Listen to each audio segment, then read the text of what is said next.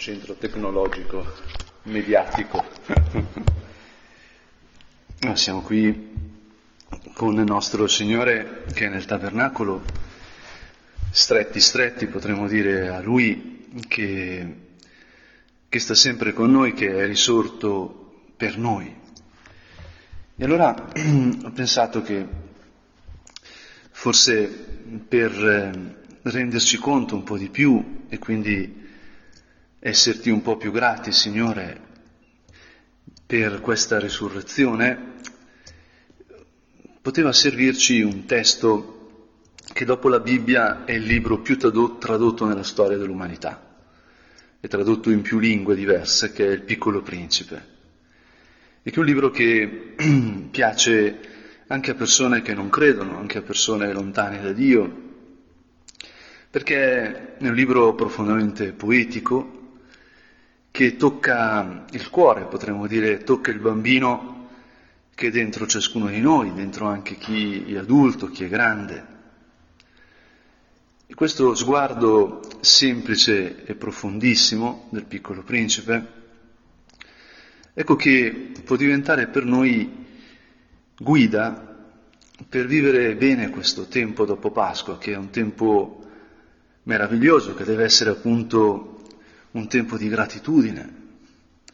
Per gli Apostoli è stato un tempo per imparare a riconoscere la presenza di Gesù, riconoscerla in un modo nuovo e imparare ad appoggiarsi a Lui, a questa presenza. E se uno prende il capitolo 24 del Piccolo Principe, ecco già assistito all'incontro tra l'aviatore, che poi è appunto è il protagonista, Saint-Exupéry, che era aviatore, che anzi è morto proprio cadendo in aereo, in guerra, ma ha già assistito a questo incontro nel deserto, quando l'aereo era in panne, con questo personaggio misterioso che sembra un bambino, che però capisce il cuore di questo adulto, appunto entra in contatto col bambino che è in lui. E quindi potremmo dire che vede più in profondità perfino quella situazione drammatica, perché l'aviatore non riesce a riparare l'aereo, anzi ha finito l'acqua, e nonostante si siano conosciuti, l'aviatore abbia scoperto di questa rosa sul pianeta piccolo dal quale viene il piccolo principe, dove può vedere il tramonto un sacco di volte ogni giorno, perché è piccolo appunto. Ecco, nonostante ormai l'aviatore sappia ogni cosa, sia diventato amico del Piccolo Principe, come con la volpe, ecco, nel capitolo 24 il racconto si fa drammatico, perché l'aviatore ha bevuto l'ultima goccia della sua borraccia. Non riesce a riparare l'aereo e non ha acqua. E si meraviglia che il Piccolo Principe non capisca la drammaticità di questo momento. L'aviatore gli domanda: "Hai sete anche tu?" E il Piccolo Principe non risponde, ma semplicemente dice: "Un po' d'acqua può far bene anche al cuore". E sempre quel rinvio a una dimensione più profonda che lo porterà a dire l'essenziale invisibile agli occhi, che è un po' quello che tutti ricordano di questo libro. Ma qui immediatamente arriva un messaggio che è poetico, ma che nello stesso tempo a me, Signore, tu lo sai, parla di te. È un messaggio che forse svela, perché questo Piccolo Principe arriva al cuore di tutti. Nel parlare appunto di questo momento drammatico, il Piccolo Principe dice: ciò che abbellisce il deserto, ciò che lo rende bello e che nasconde un pozzo in qualche luogo.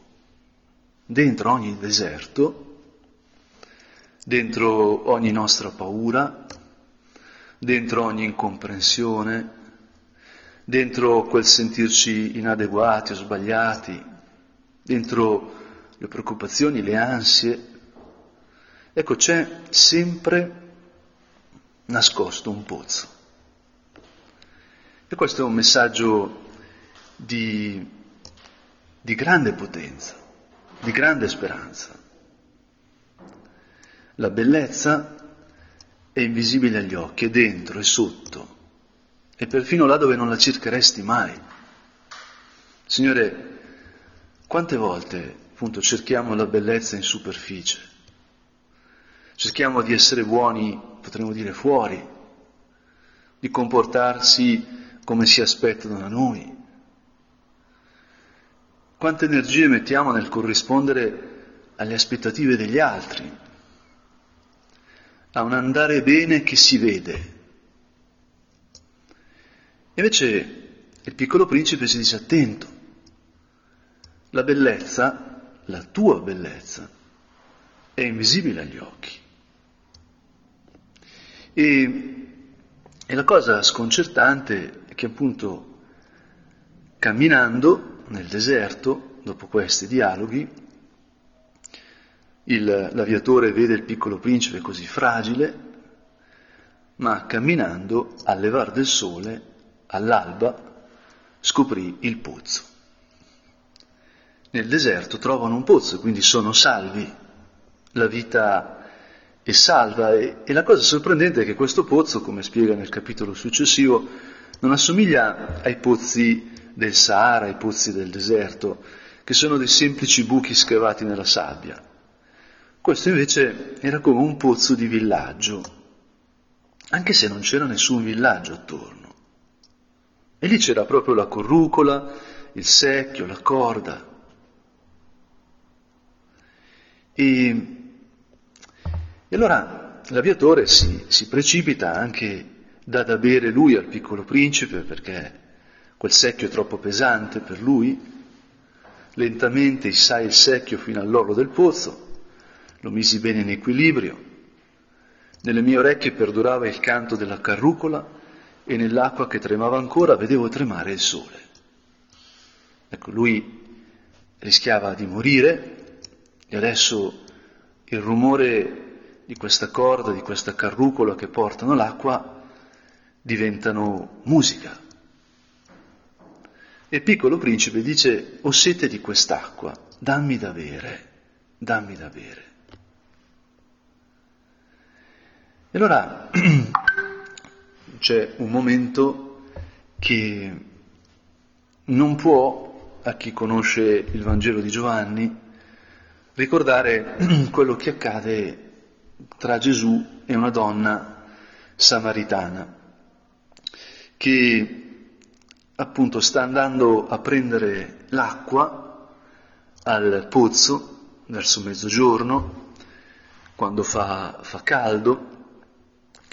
E Gesù è rimasto da solo, i discepoli sono andati a prendere provviste nel villaggio e questa donna arriva, magari per portare l'acqua per cucinare, per preparare da mangiare, e vede intrigata quest'uomo, evidentemente un ebreo, c'era inimicizia tra gli ebrei e i samaritani, un po' come se uno della Lazio incontrassi uno della Roma, più o meno, no? Cioè, bah, questo c'ha la sciarpa dei lupi, meglio no, cioè, eccetera, eccetera, no? E ora, appunto,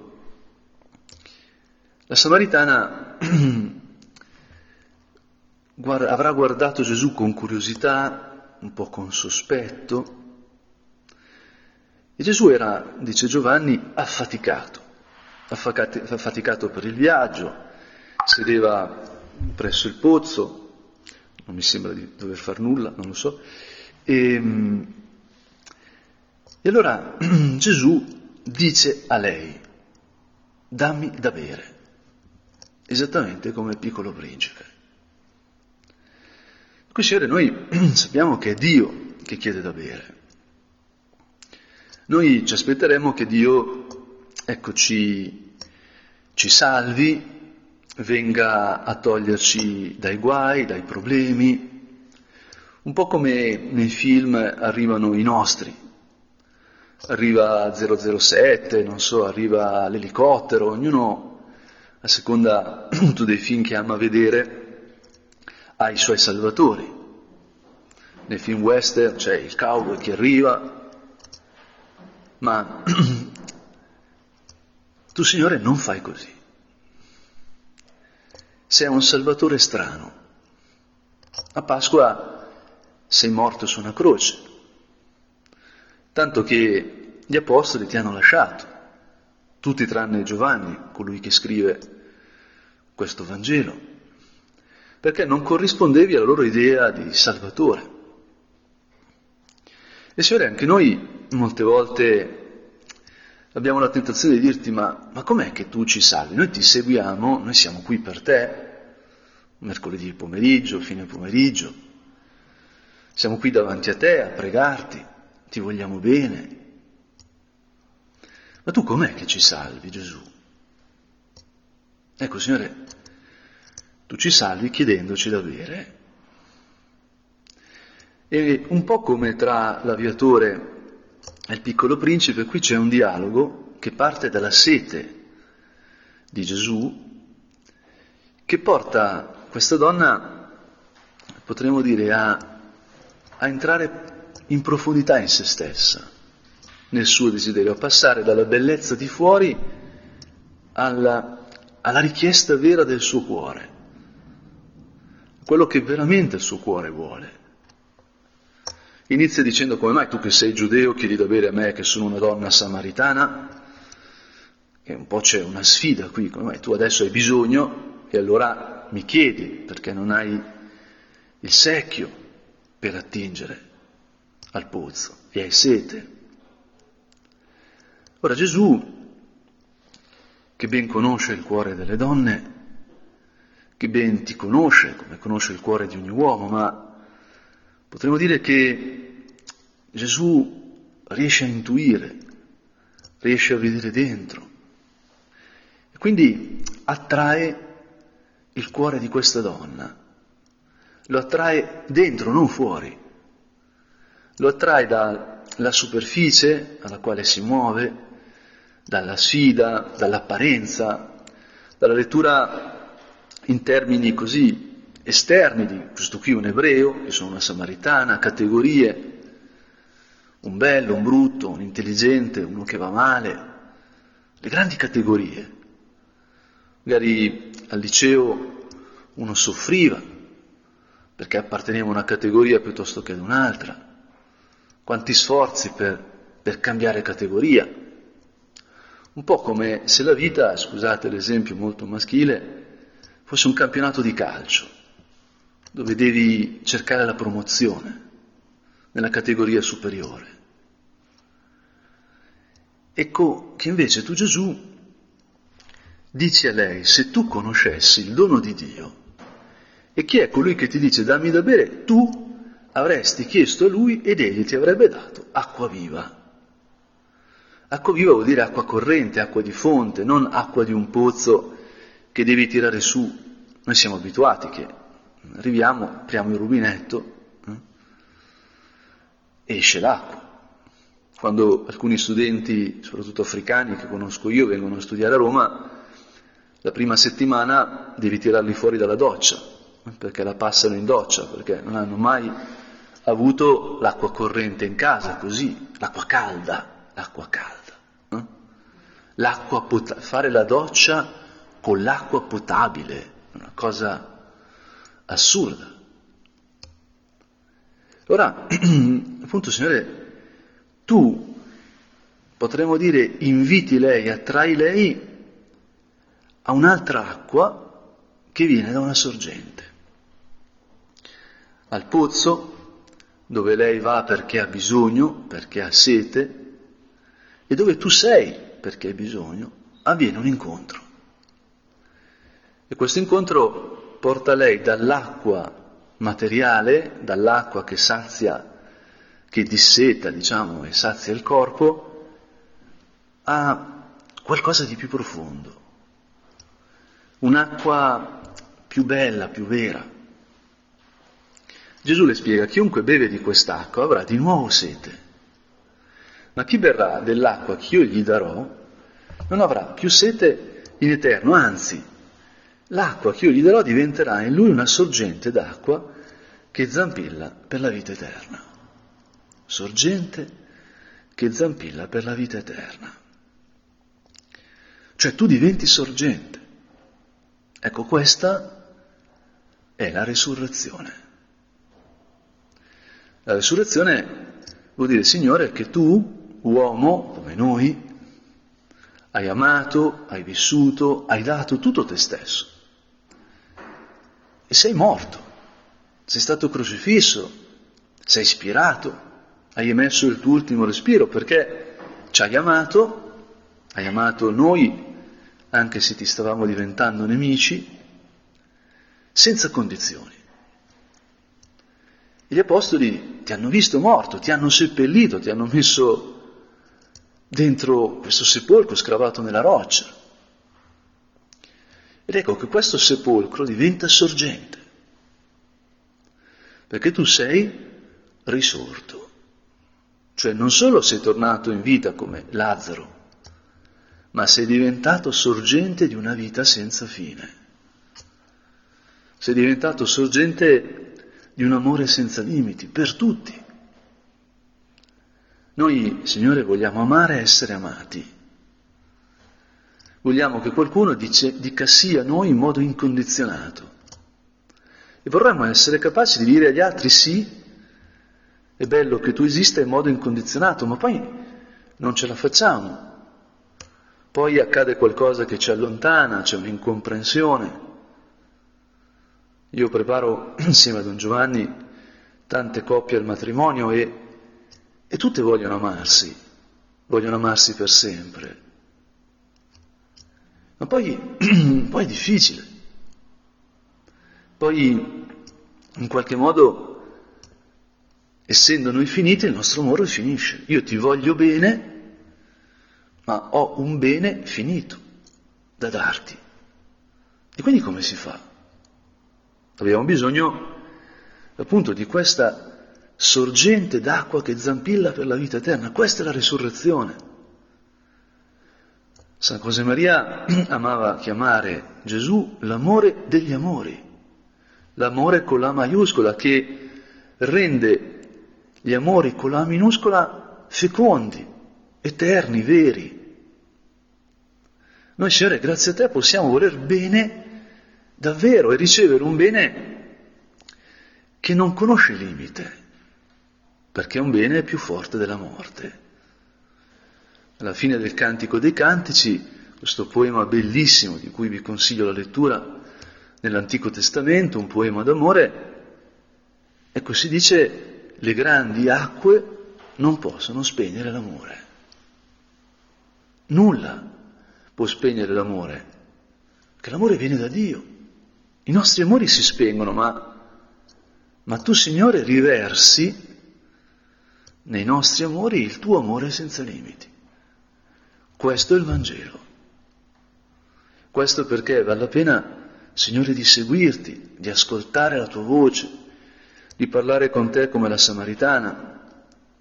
E la mia non è un'interpretazione più o meno romantica, perché la donna, in modo molto pratico, dice a Gesù: guarda, dammi da bere quest'acqua, dammi questa sorgente, così non devo venire qui a prendere acqua al pozzo, fammi l'allacciamento all'acquedotto comunale, cioè è molto meglio, no? Meglio vivere con l'acqua corrente che dover venire qua, fuori dal villaggio, ogni volta. E Gesù, in modo sorprendente, gli dice: va a chiamare tuo marito e torna qui. Per accedere a questa sorgente devi chiamarmi il tuo cuore. Chi abita il tuo cuore? Qual è la tua casa? In quale cuore abiti? E lei dice: non ho marito, non ho casa. Non l'ho ancora trovato. Gesù dice: hai detto bene, infatti hai avuto 5 mariti e quello che ora non è tuo marito, in questo hai detto il vero. Cerchi un amore senza limiti. hai reiterato, hai provato a cercare un amore dopo l'altro e sei sempre stata delusa, perché ogni amore è finito, lascerà insoddisfatto il nostro cuore, che ha sete di infinito. Vogliamo essere amati ed amare senza limiti. E allora lei dice: Signore, vedo che tu sei un profeta, mi conosci, sai chi sono, mi hai visto dentro, non solo fuori, non hai visto la mia bellezza esterna, ma riesci a guardare nel mio cuore. E allora rivolge a Gesù una domanda potentissima, bellissima. I nostri padri hanno adorato su questo monte, voi invece dite che a Gerusalemme dove bisogna adorare. I samaritani dicevano che il Dio di Abramo, Isacco e Giacobbe poteva essere adorato su ogni altura, su ogni piccolo monte. Invece gli ebrei dicevano di no, perché sulle alture si adoravano le divinità pagane. Allora, come Dio era uno, così solo a Gerusalemme, nel Tempio, si poteva adorare veramente Dio. E quindi la domanda passa a Dio, passa a come adorare, a qual è il senso della mia vita. Io per che cosa vivo? Ecco, le persone non si distinguono in quelli che credono e quelli che non credono. Tutti credono. La differenza è in che cosa credono. Ci sono persone che cercano di trovare quell'infinito che desiderano, quell'amore senza limiti, quella vita senza limiti, per esempio curando moltissimo l'aspetto del corpo, curando la dimensione sportiva, altri facendo i soldi, altri facendo carriera, pensando che quanto più guadagnano, tanto più sono speciali, senza rendersi conto che proprio perché hanno uno stipendio vuol dire che sono sostituibili, per quanto alto possa essere quello stipendio. Quante persone cercano l'amore nel fare cose, nel consenso degli altri? E qui invece Gesù ci dice: ecco, adesso tu puoi adorare, non a Gerusalemme, non qui, ma puoi adorare me, perché io sono Dio. Quell'uomo che è qui, che è un residente di Celimontano, per quanto possa sembrare un po' strano che in una residenza femminile abiti un maschio, però è il risorto. Tu abiti con il risorto. Tu puoi entrare in questa stanza e trovare sempre il risorto. Il risorto non è una teoria, il cristianesimo non è una dottrina, una morale, un insieme di cose interessanti. Il cristianesimo è Gesù, è il risorto che qui è l'amore, con la maiuscola, che vince la morte. E vedi, il segreto del Piccolo Principe è proprio questo. Il Piccolo Principe dice: non si vede bene se non con il cuore, perché l'essenziale è invisibile agli occhi ed è quello che vedono i bambini che si affidano in modo spontaneo, i bambini che vogliono bene in modo spontaneo. Ma il finale del Piccolo Principe è un finale straordinario e profondamente sconvolgente, secondo me, perché l'aviatore si accorge che il Piccolo Principe parla con un serpente ed è come se si desse appuntamento col serpente per quella notte, quando si compiva un anno dal suo arrivo sulla terra, e lì deve tornare proprio dove sono iniziate le sue impronte nel deserto. Bellissima immagine, perché così la sua stella, il suo pianeta sarà proprio sopra di lui e potrà tornare a casa. Ma lo dice con tristezza, con malinconia, perché è molto lontano ed è molto difficile tornare a casa. L'aviatore è turbato profondamente, gli si gela il sangue, mette mano alla pistola per sparare al serpente.